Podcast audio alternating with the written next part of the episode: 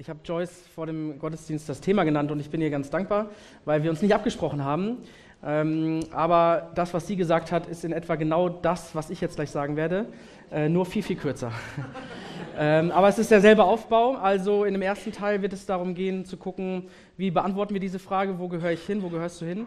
Und im zweiten Teil fragen wir uns, ähm, was heißt es, du gehörst zu Gott? Also, ähm, weil ich eigentlich ins Bett gehöre, ich bin ein bisschen angeschlagen, falls zwischendurch meine Stimme versagt, das, was ich noch sagen werde, ist das, was Joyce in sehr prägnanten Worten gesagt hat. Ja?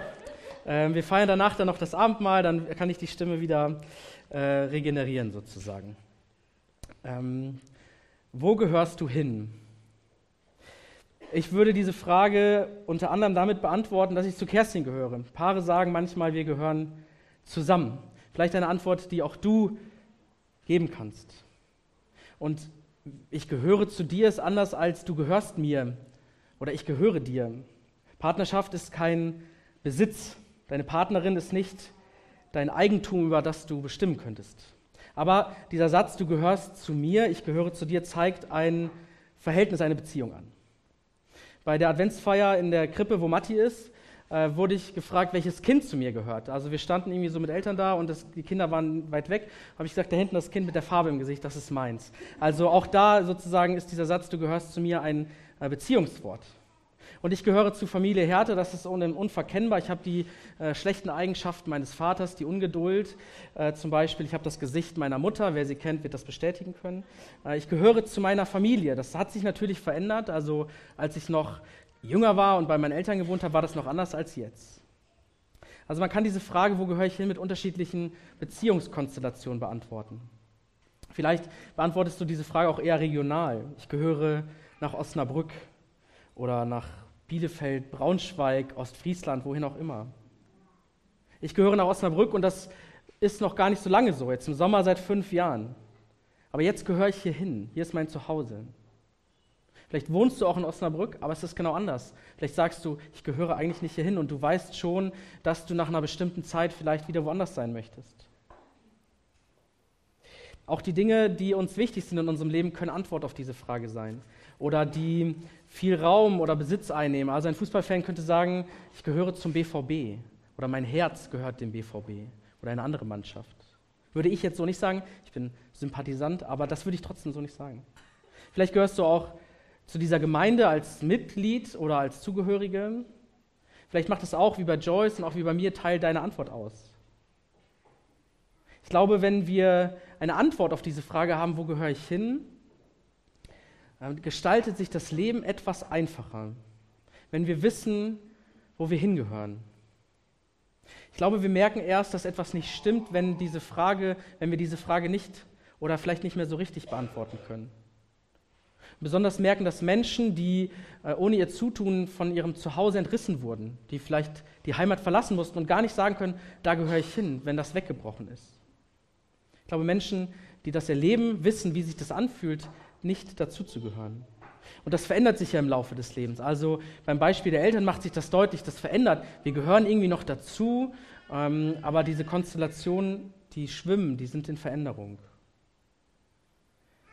Diese Frage gehört, glaube ich, zu den grundlegenden Fragen in unserem Leben. Es gibt da was in uns, das irgendwie danach verlangt, dazuzugehören.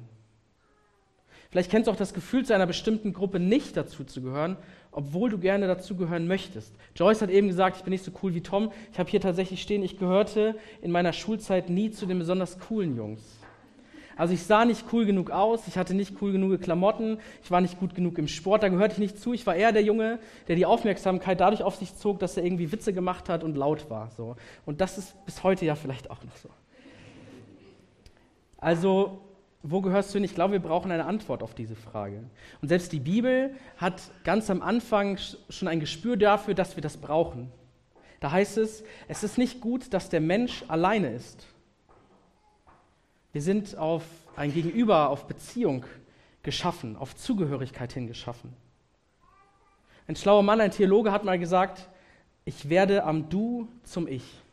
Ich brauche ein Gegenüber, damit ich ich selbst werden kann. Und damit ist nicht nur die Partnerin oder ein Partner gemeint, sondern Menschen, mit denen wir uns auseinandersetzen können, mit denen wir interagieren, zu denen wir dazugehören. Diese Frage taucht auch in der Popkultur auf. Ähm, ich sage zwei Songs und ich bin gespannt, welcher äh, Ohrwurm überwiegt. Er gehört zu mir wie mein Name an der Tür. So, das ist der eine. Und der andere ist No Roots von, ich weiß nicht ihren Namen, vor zwei Jahren erschienen. Auch da wird dieses Gefühl beschrieben, keine Wurzeln zu haben und nicht dazuzugehören und ständig unterwegs zu sein. Auch in der Öffentlichkeit kommt diese Frage vor. Ähm, der Ex-Bundespräsident und Osnabrücker Christian Wulff äh, hat den Satz geprägt, der Islam gehört zu Deutschland. Und das hat krasse Reaktionen hervorgerufen. Die einen haben gesagt, nein, äh, gehört er nicht. Dieser Satz polarisiert. Ähm, den einen, die einen schreckt dieser Satz ab, weil er gefühlt ihn etwas wegnimmt. Und für die anderen schenkt dieser Satz Heimat und gibt Geborgenheit und Schutz. Seit letztem Jahr kannst du, oder jetzt seit vorletztem Jahr, kannst du hier in dieser Gemeinde offiziell Mitglied sein. Wir führen eine Liste. Und auf dem Weg dahin haben wir gemerkt, für die einen spielt es eine große Rolle. Ähm, die wollen ihre Zugehörigkeit auch dadurch ausdrücken, ähm, dass sie offiziell Mitglied sind.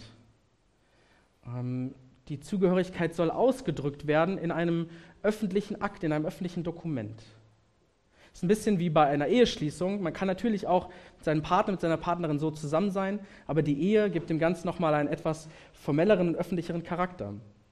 Auf der anderen Seite gab es Leute, die gesagt haben, ähm, das spielt für mich keine Rolle. Ich gehöre dazu, weil ich die Gottesdienste besuche, ähm, weil ich mich hier wohlfühle, weil ich hier Menschen habe, äh, mit denen ich gerne zusammen bin, weil ich mitmache, weil ich spende, weil ich hier gerne dabei bin. Also Zugehörigkeit durchs Mitmachen, durch Partizipation. Also, wo gehörst du hin? Ich glaube, in ganz unterschiedlichen Lebenslagen eine wichtige Frage. Und das war jetzt der erste Teil. Auch ich mache dir heute den Vorschlag, äh, diese Frage zu beantworten mit, du gehörst zu Gott. Vielleicht kommt das schon in deiner Antwort vor, vielleicht auch nicht so sehr oder nicht mehr so stark oder wieder neu oder gar nicht. Ich lese einen Text vor aus dem Buch Jeremia, Kapitel 17. Gesegnet ist der Mann, der sich auf den Herrn verlässt und dessen Zuversicht der Herr ist. Der ist wie ein Baum an Wasser gepflanzt, der seine Wurzeln zum Bach hinstreckt. Denn auch wenn die Hitze kommt, fürchtet er sich nicht, sondern seine Blätter bleiben grün und er sorgt sich nicht, wenn ein dürres Jahr kommt, sondern bringt ohne Aufhören Früchte. Es gibt zwei Stellen in der Bibel, wo dieses Bild vorkommt, im Psalm 1 und hier. Du gehörst zu Gott. Du gehörst zu Gott. Und der Prophet Jeremia malt ein Bild dafür. Ich habe gedacht, bei uns funktioniert dieses Bild eigentlich nicht so gut, weil bei uns Bäume auch besonders gut wachsen, auch wenn sie nicht an Flüssen stehen. Ich habe letzte Woche einen Baum gepflanzt. Wir haben unseren Weihnachtsbaum. Es war so ein ganz kleiner. Der war bei uns auf der ähm, Fensterbank und ich habe ihn vor unserem Haus ähm, in die Wiese gepflanzt. Und ähm, der wird auch ohne, dass er an einem Bach steht, wachsen. Also zumindest, zumindest, hoffe ich das. Ich weiß noch nicht so genau, ob das wirklich schlau ist, weil wenn er wächst, nimmt er ziemlich viel Sicht von dem Verkehr, der dahergeht. Äh, ich hatte das bei Instagram gepostet und eine Person schrieb, das ist total dumm, weil wenn der Baum größer wird, äh, ist die Sicht versperrt und es wird Unfälle geben. Danke dafür. Äh, ich hoffe, dass, ähm, wenn das so sein sollte, dass die, die zuständigen Behörden hier in Osnabrück sich darum kümmern. Ähm, aber dieses Bild funktioniert, wenn das Klima anders ist. Also wir haben die vier Jahreszeiten ähm, und in, eigentlich in allen Zeiten gibt es Niederschlag, der Bäume bewässert.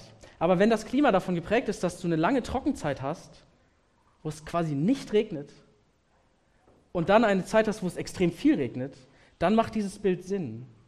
Wenn du dann als Baum an einem Bachlauf steht, stehst, der auch in der Regenzeit Wasser führt, dann stehen deine Chancen besser, dass es dir gut geht, dass du wächst, auch mitten in der dürren Steppe.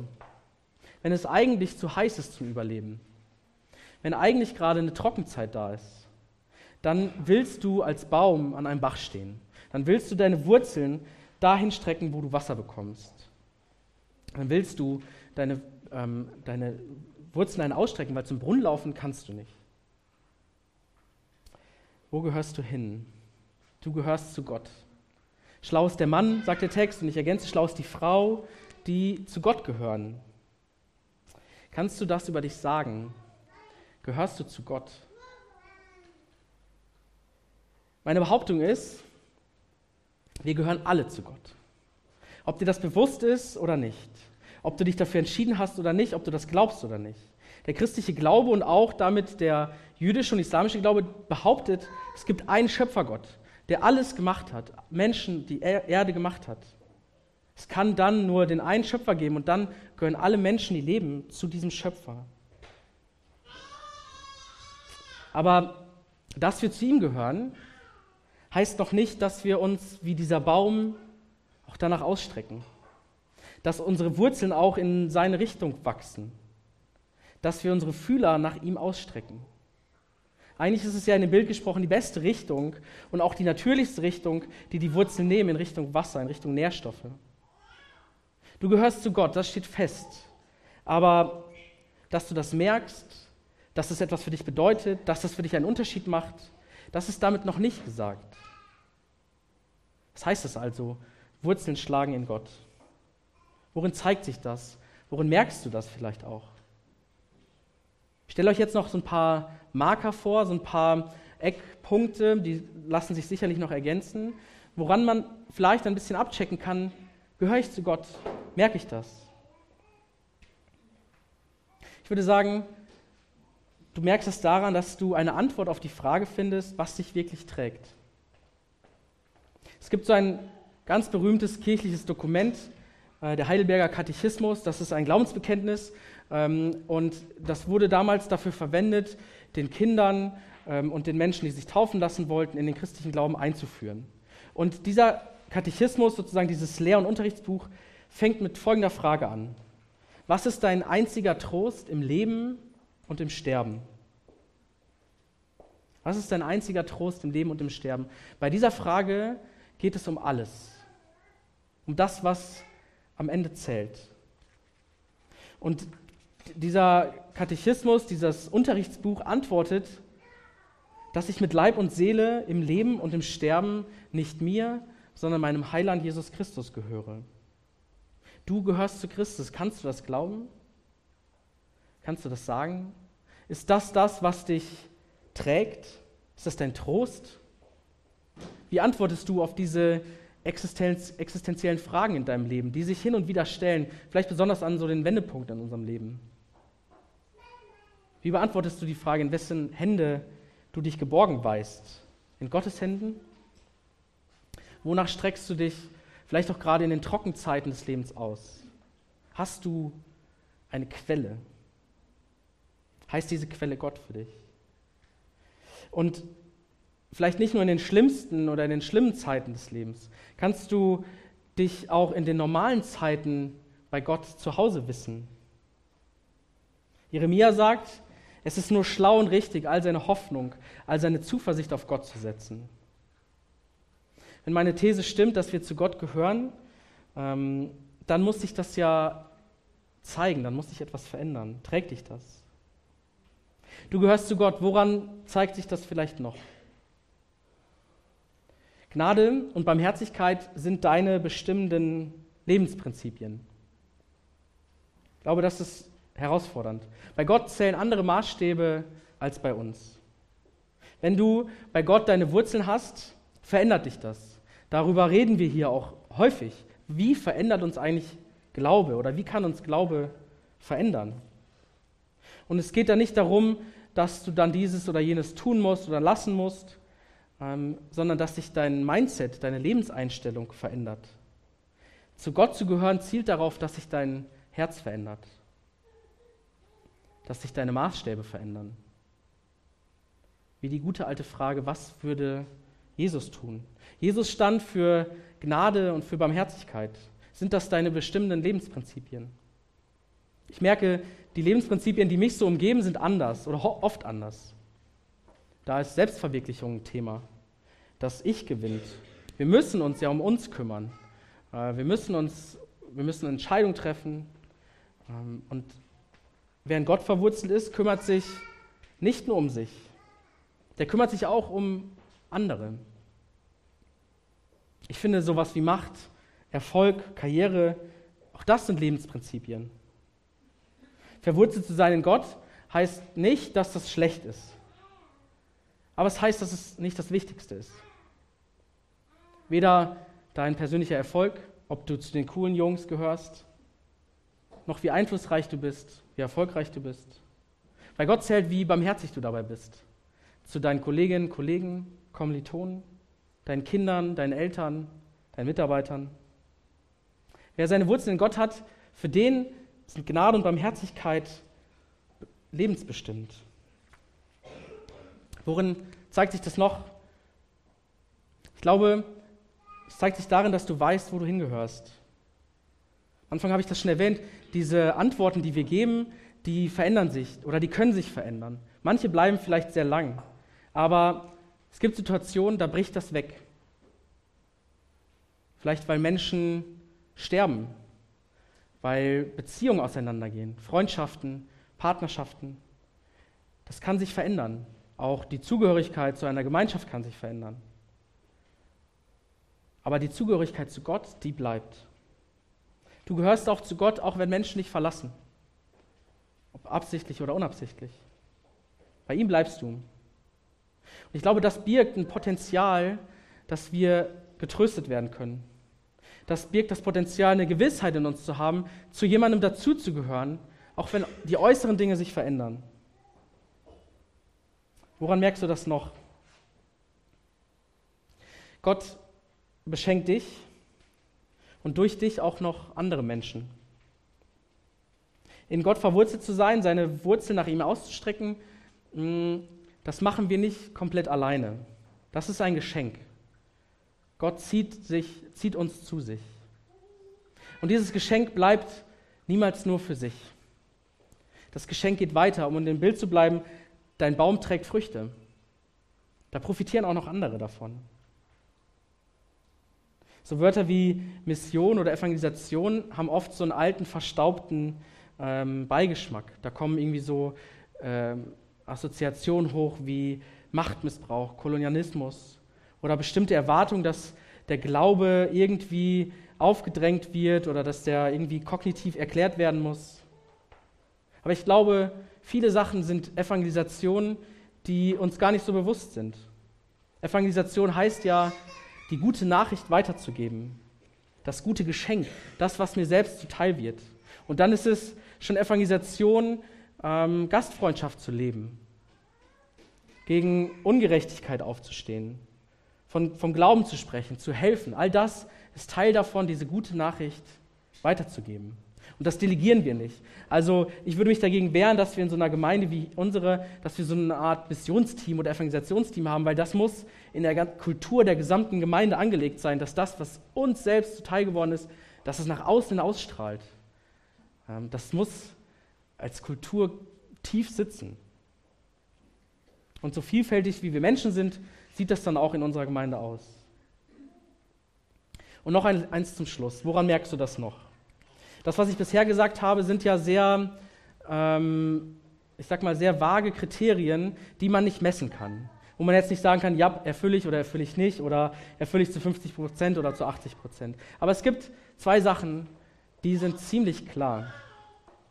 Und das sind Sachen, die Gott uns geschenkt hat. Woran merkst du, dass du zu Gott gehörst? Du bist getauft und du nimmst am Abendmahl teil. Gott war so großzügig und gibt uns etwas mit auf den Weg, woran wir festmachen können, ich gehöre zu Gott. Taufe und Abendmahl. Dafür hat Jesus Christus diese sichtbaren Zeichen uns geschenkt. Es ist eine Vergewisserung, dass wir zu ihm gehören. Ich könnte sagen, damit du bei Gott Wurzeln schlagen kannst, wurde Jesus entwurzelt. Und in der Taufe wirst du mit Christus begraben und stehst mit ihm auf. Ein spürbares, ein sichtbares Zeichen, dass du durch die Taufe in Gott verwurzelt bist. Und zwar so tief, dass niemand diese Wurzeln ausreißen kann. Nichts und niemand. Weder du selbst noch andere. Auch nicht die schlechten Zeiten in deinem Leben. Bist du getauft? Wenn nein, herzliche Einladung, dich taufen zu lassen. Und das Abendmahl quasi die Wegzehrung auf unserem Weg. Abendmahl ist das, was wir unterwegs einnehmen, das Zeichen, was wir nicht nur einmalig wie die Taufe, sondern immer wieder bekommen. Wer am Abendmahl teilnimmt, spürt, schmeckt, bekommt zugesagt, ich gehöre zu Gott. Amen.